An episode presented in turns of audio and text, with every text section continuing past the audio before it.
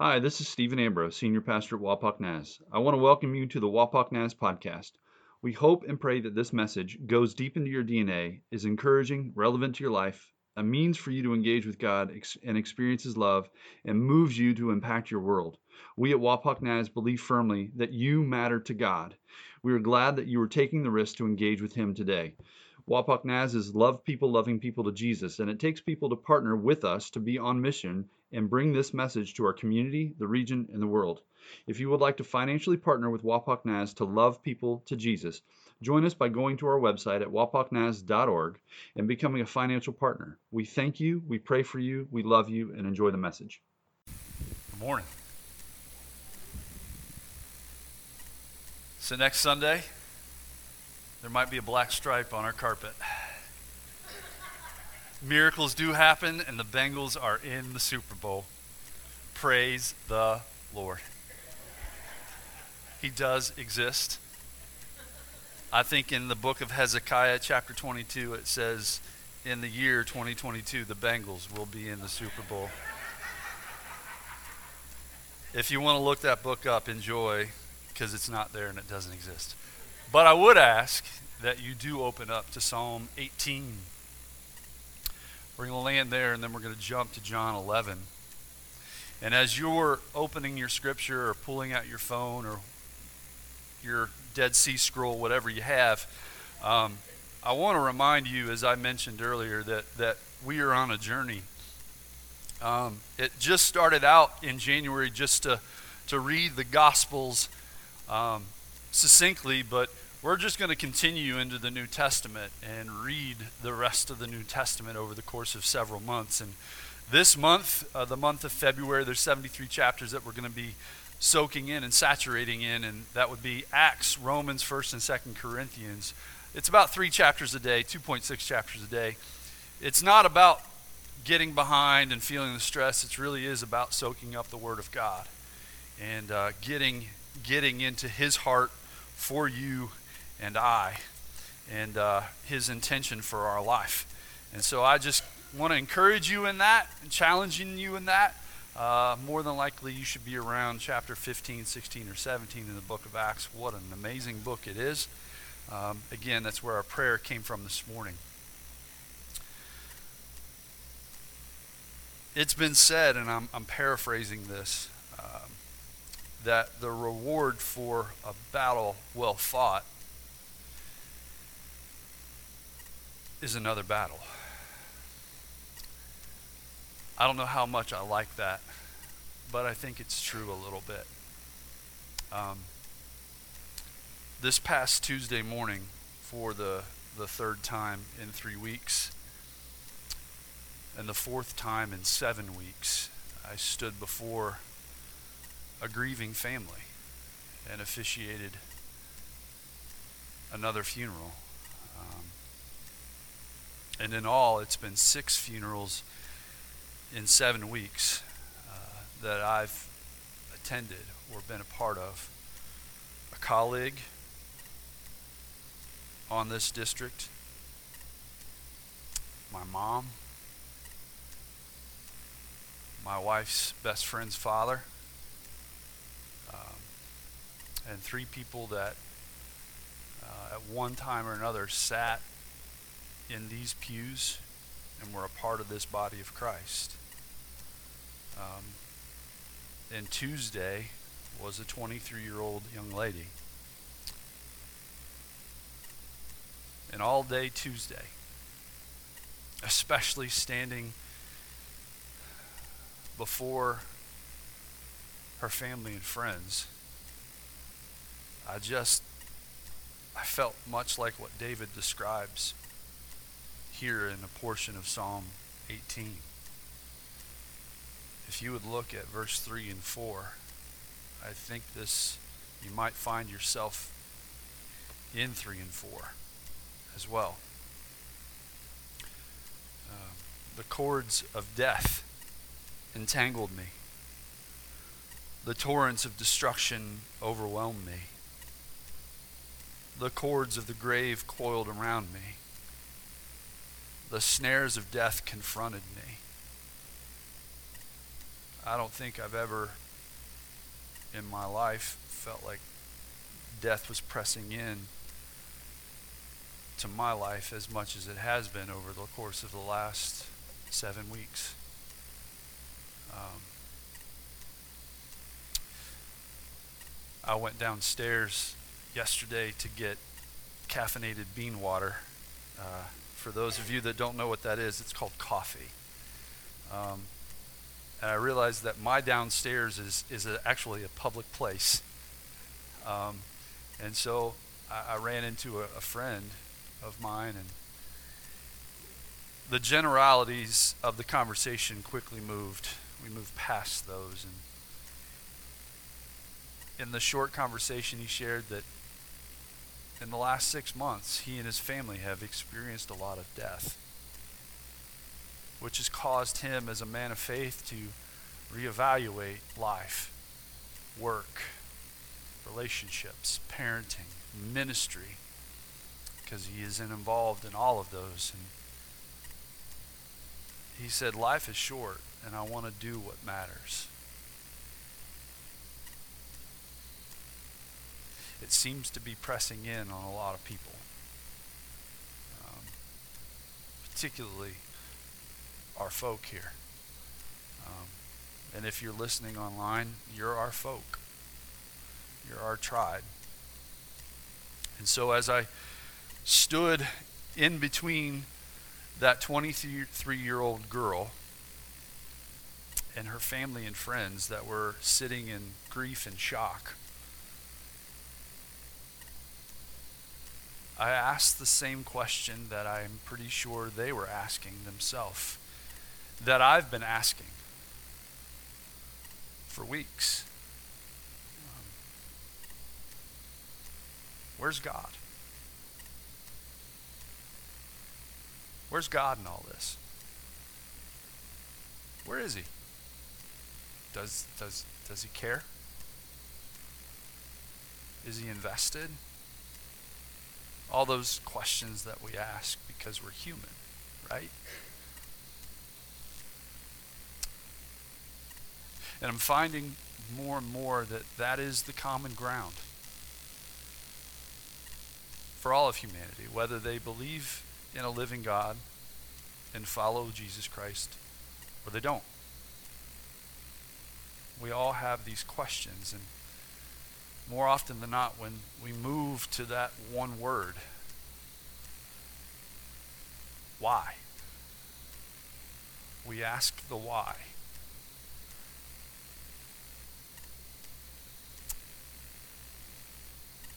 Life-size whys, all of us. Doesn't matter where you are in life, what stage, what generation you may be from, whether you're a boomer, an Xer, a millennial, a Z, or some other form of alphabet, I don't know. You're asking this question. And if you haven't asked this question, you will ask these questions. And often, our life-size whys, they seem to keep us from being well within the soul. Sometimes. Now, I don't particularly appreciate or like the phrase, as I've told my sister many times, as she's said, everything happens for a reason. I don't agree with that. Tragedy and horrific circumstances at the hands of humanity, there's no reason for that. For instances in genocide and abortion. Not everything happens for a reason, but I digress.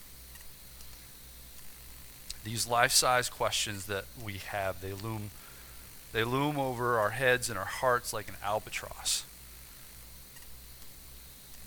But again, I think they're common ground for all of us, whether we're a believer in Christ or not. And one story that continues to resonate and then rear its head comes out of John, chapter eleven. If you would scroll there or flip there or whatever you would like. From ground zero. And in this moment, ground zero is worry, it's panic, it's concern, it's shock, and it's impending death. There's illness. And so, word is sent to Jesus, who is miles away from ground zero. Two sisters concerned about their brother, who's literally on the threshold of death. And they sent word to Jesus, and they said, "The one you love is sick." It's a message of desperation and despair, and it's understood in the statement, you need to get here, and you need to get here quickly. It's layered in hope, because Jesus is the only one that can do anything at this point in time. Now, I want to remind you, or maybe teach you for the first time, that simple prayers are sometimes the most genuine, most profound, and heartfelt. We don't judge you by the eloquence of your prayer.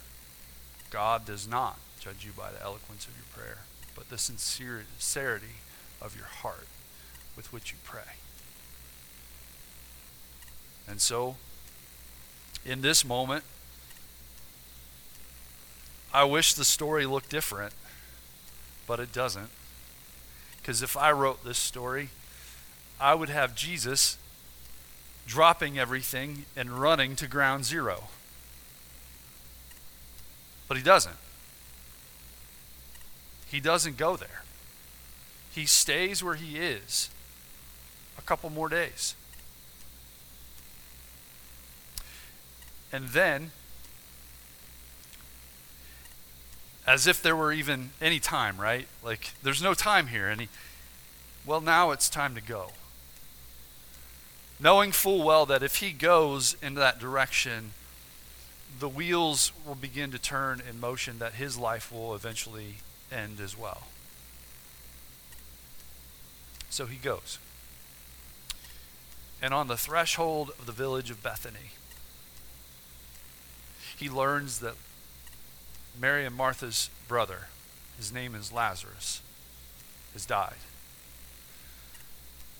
Now, looking at the time frame, if you do just a little math, which I'm not really good at anymore, more than likely, Mary and Martha sent the messengers to Jesus pretty much right around the time that their brother was about to pass.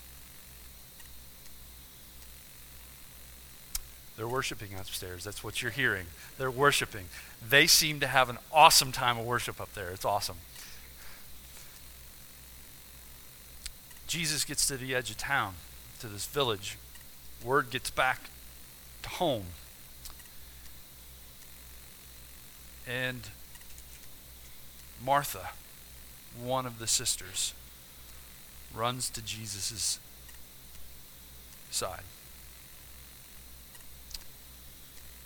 And we'll pick it up. Verse twenty. When Martha heard that Jesus was coming, she went out to meet him. But Mary stayed at home. Listen to her words. "Lord," Martha said to Jesus, "if you had been here, my brother would not have died." Let's let that weigh heavy for a second.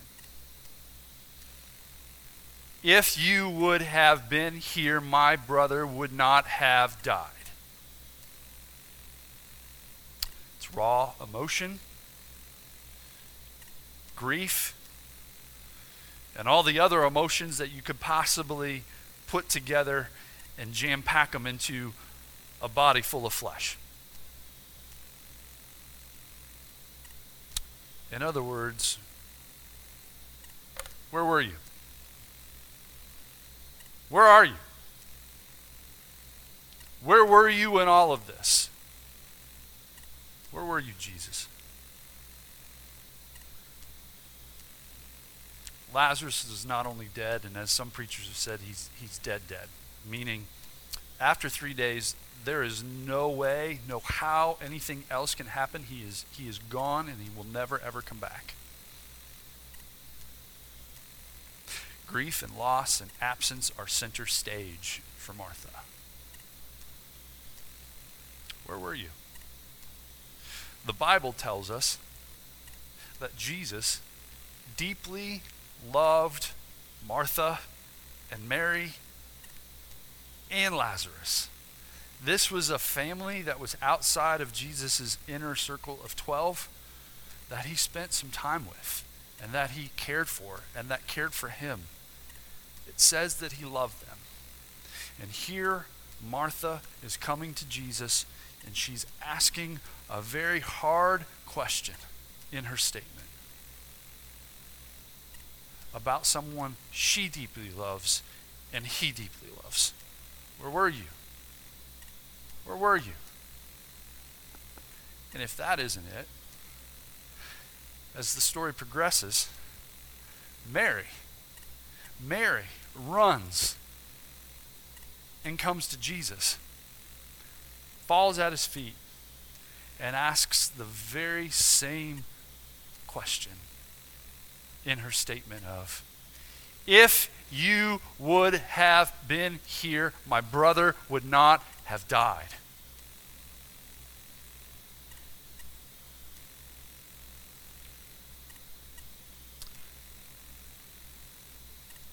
I find something very profound, spiritually and freeing in this moment of of grief and the telling of Lazarus.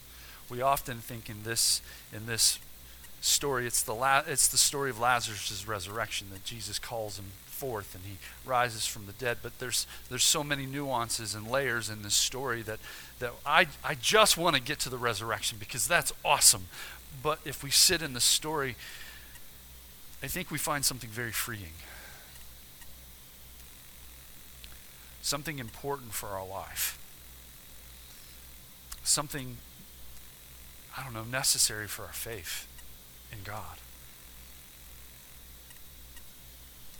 It's the hard questions. It's asking the hard questions. I think over the, the course of my life in the church, there's been this unwritten collective rule amongst the church that you just don't ask these questions. You don't talk about these things. Just have a little bit more faith. You'll be good. Just trust a little more. And I honestly, I appreciate Sandy and how she was processing today. She had no idea where we're going today with this. No clue. Neither did I. Surprise!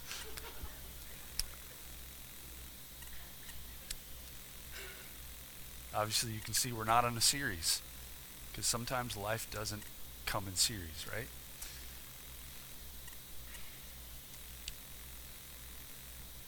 Asking the hard questions.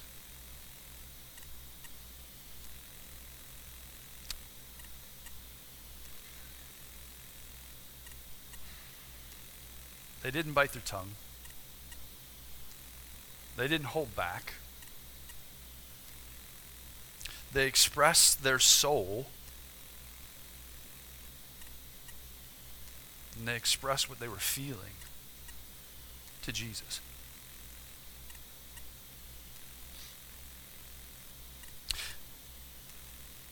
They were in the push and pull of genuine faith. I think disingenuine faith is where you don't ask the hard questions. that you don't wrestle with it. A deepened faith comes from when you do ask these questions and you wrestle with them. But I've also found, myself included, so I'm throwing myself into the ring here, that I've found it easier at times to be angry with God and to interrogate God, kind of like that old, that police Um, interrogation where the light's right on the person and they're sweating and all they're getting is a barrage of, of questions, right? I, I find it easier sometimes to, to do that and interrogate God and never give him an opportunity to answer the question, nor myself to listen to the answers. Last night, um, after I had written the sermon, um, winding down in the evening, I decided to read a very difficult chapter in a book. I don't know why, but okay. Um, I picked up where I left off, and I started this chapter in a book called The Genius of Jesus by Erwin McManus, and um, the chapter is The Genius of True. And I'll read this portion of the the chapter. He, he goes into this scenario where he, at his church at one point in time, they actually had a, a, a weekly um, Q and A time where hundreds of people would come in and, and he would be asked questions. And it says, years ago, I found myself in a heated debate with a brilliant atheist at a weekly Q and A. He was angry at God for the hypocrisy he experienced growing up in church. There were probably two hundred people in the room, but this man was the only one asking questions. It's not that no one else had anything to say. He simply did not allow anyone else the opportunity to join the conversation. Each time I answered his questions, he would come at me with another without stopping to reflect. For an atheist to be angry at God always seems like a strange thing to me. By the man's third or fourth question, I realized I wasn't making any progress, and I sensed his questions were disingenuous. His questions were not for the purpose of discovery, but to prove his intellectual superiority.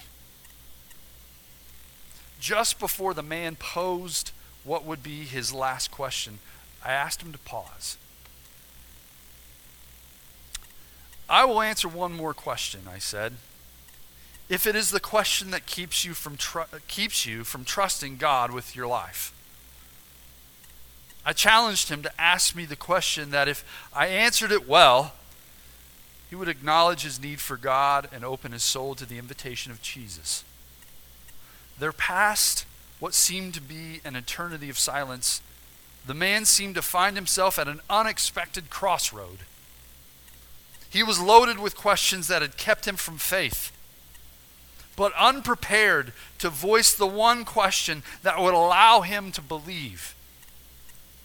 He finally broke the silence by asking for a rain check. He said that the question was too important to ask on short notice. He asked if he could think about it for a week and return the next week to continue the conversation. I said, of course. Take your time. Find the questions that will lead you to the answers you seek. He never did come back.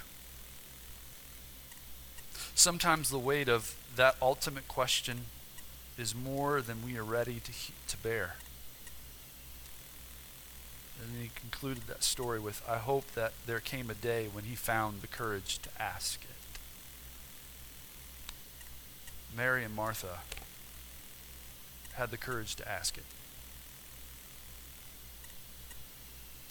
They were at a crossroads themselves. They were overwhelmed by the circumstance. You heard Katie talk about her life and where she was. You've heard me share a little bit about where I am. And I know some of the stories that you have told me over the course of the last several weeks of where some of you are. I don't know necessarily know how you're feeling or what you're dealing, but I at least know some of the circumstances. You're at that crossroad. And the very simple, practical thing that comes out of this is begin to ask questions. Our God has some big shoulders. And his heart is much bigger than his shoulders.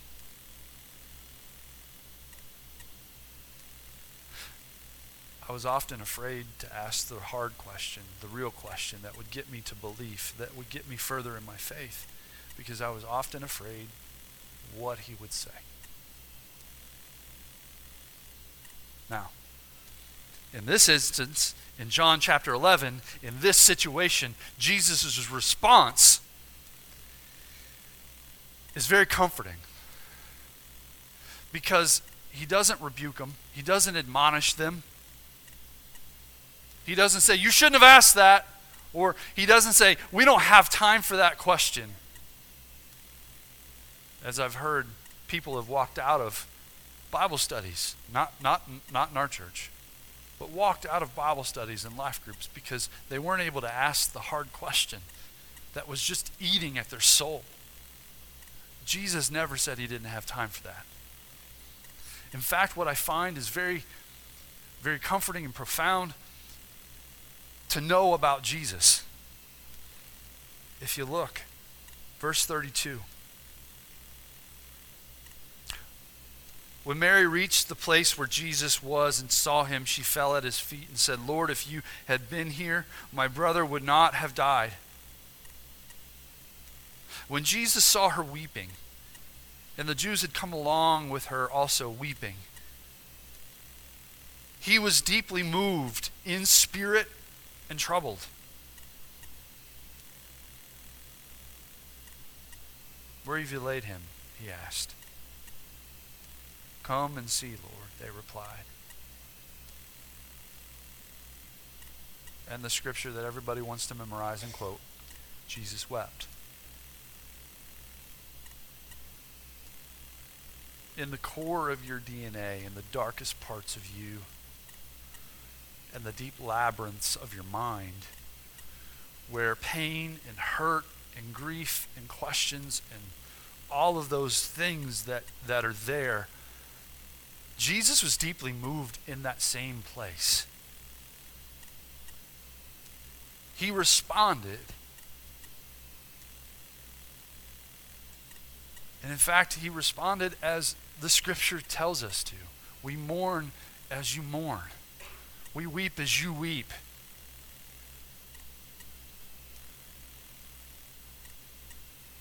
He's not oblivious to his teachings.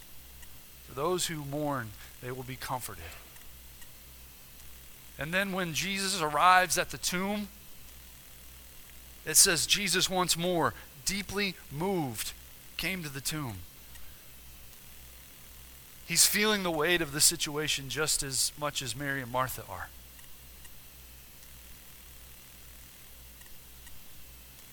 And so, I want you to know that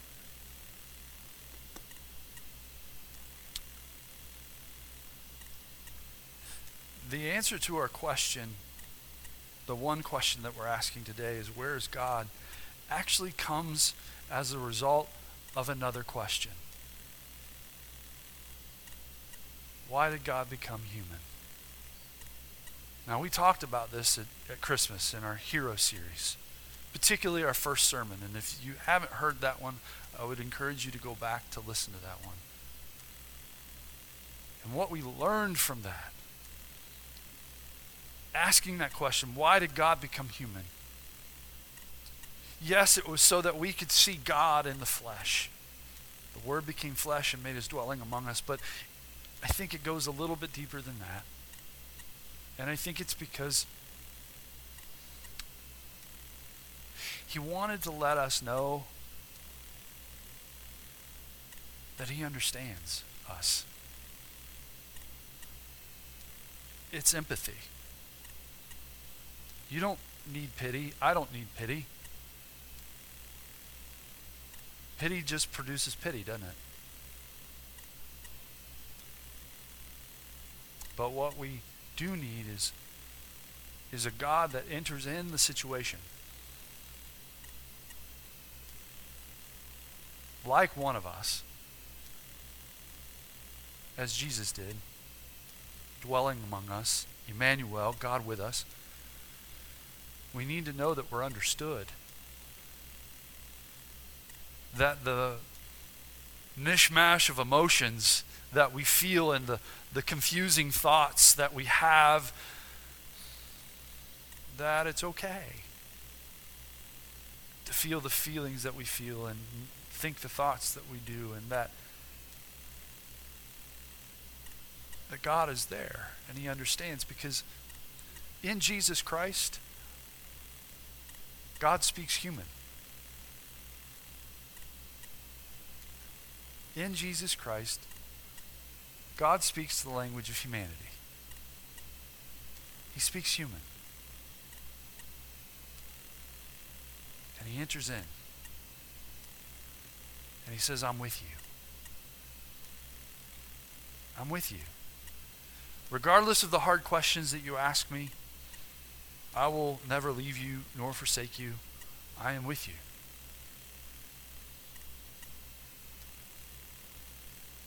When Moses was on the verge of stepping into his call, God said, I am with you. I will be with you. When Joshua took the baton of leadership from Moses, and Moses has died,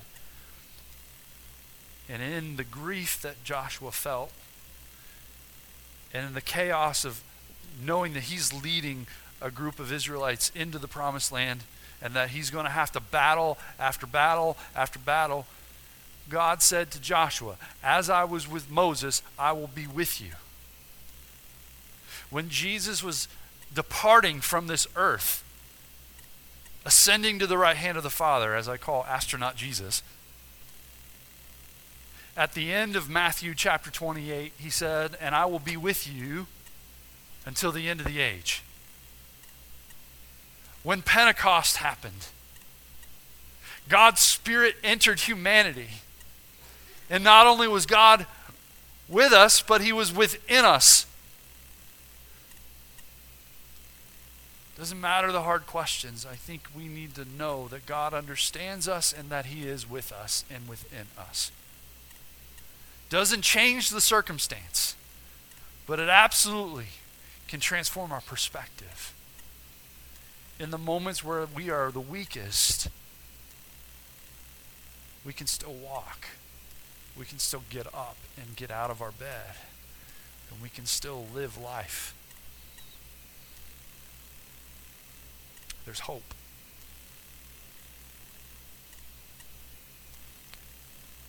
We here at Wapak Naz believe that God welcomes your hard questions.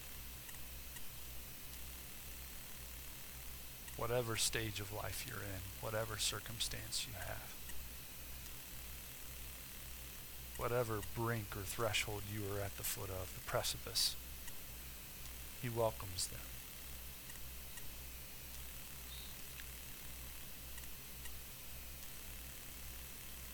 And I think it's very brave to ask the hard questions. But I think it's even more courageous that you listen, that you pause, and you listen.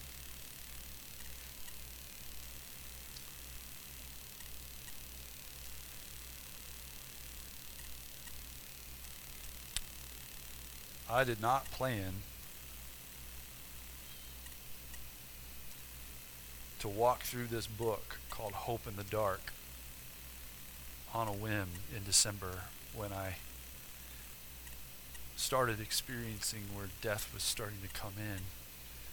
You know, I listened to this book way back in like August or September. And I thought, this is something that maybe we need to walk in.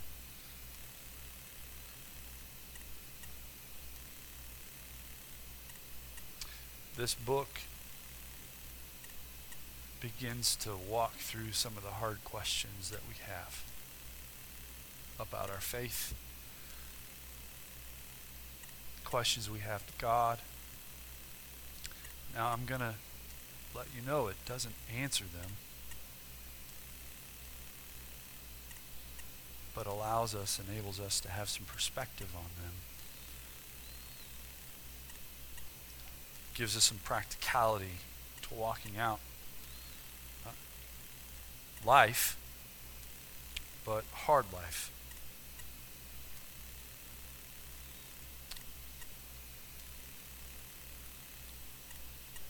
We give you freedom to ask those questions. You have those freedom, that freedom. And I'm not trying to peddle Life Group. I, I honestly believe, I, I I really believe that this season is going to be a very healing season for people. Um, so if you have, have not entered in to any one of the three life groups that we have, um, we're actually starting the book this evening. Um, we're starting the conversation this evening, and it's going to be a little bit about these hard questions. But I, I highly encourage you, even if you're not a part of a life group, that you take time, that you pause in the chaos of life and you have a conversation with your Creator and ask Him those questions. And while you're asking them those questions, that you know without a shadow of a doubt, He understands your heart and your mind, your feelings, your emotions, the chaos that you're in. But I ask that you be willing to to embrace the wrestling and the answers that you receive, or the, the answers that you don't receive. Because I think sometimes He doesn't give us those answers because He knows what's best for us. And that answer's probably not going to be best for us. So, would you mind bowing your heads and your hearts?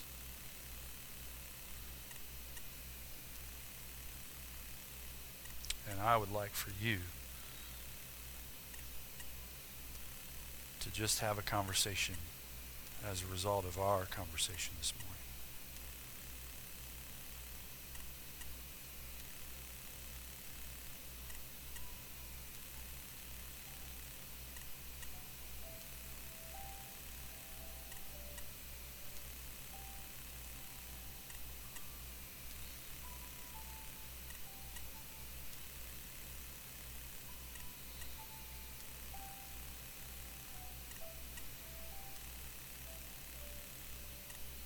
What is that one question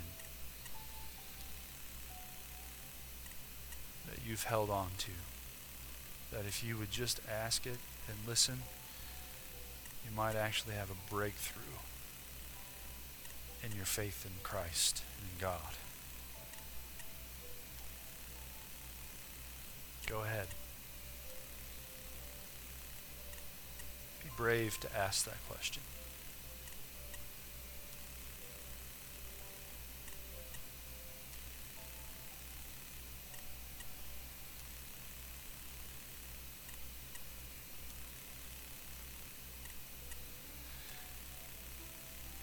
Heavenly Father, as we sit and stand before You, our God and our Creator, the One who loves us more than anyone else could or would or will, You who know us more intimately and deeply than We even we know ourselves. Thank you for listening to the Wapak Naz podcast. We hope you were moved deeply to step into God and the hope and future He has for you, and that you were moved to be salt, light, and yeast in your community, and to love people to Jesus.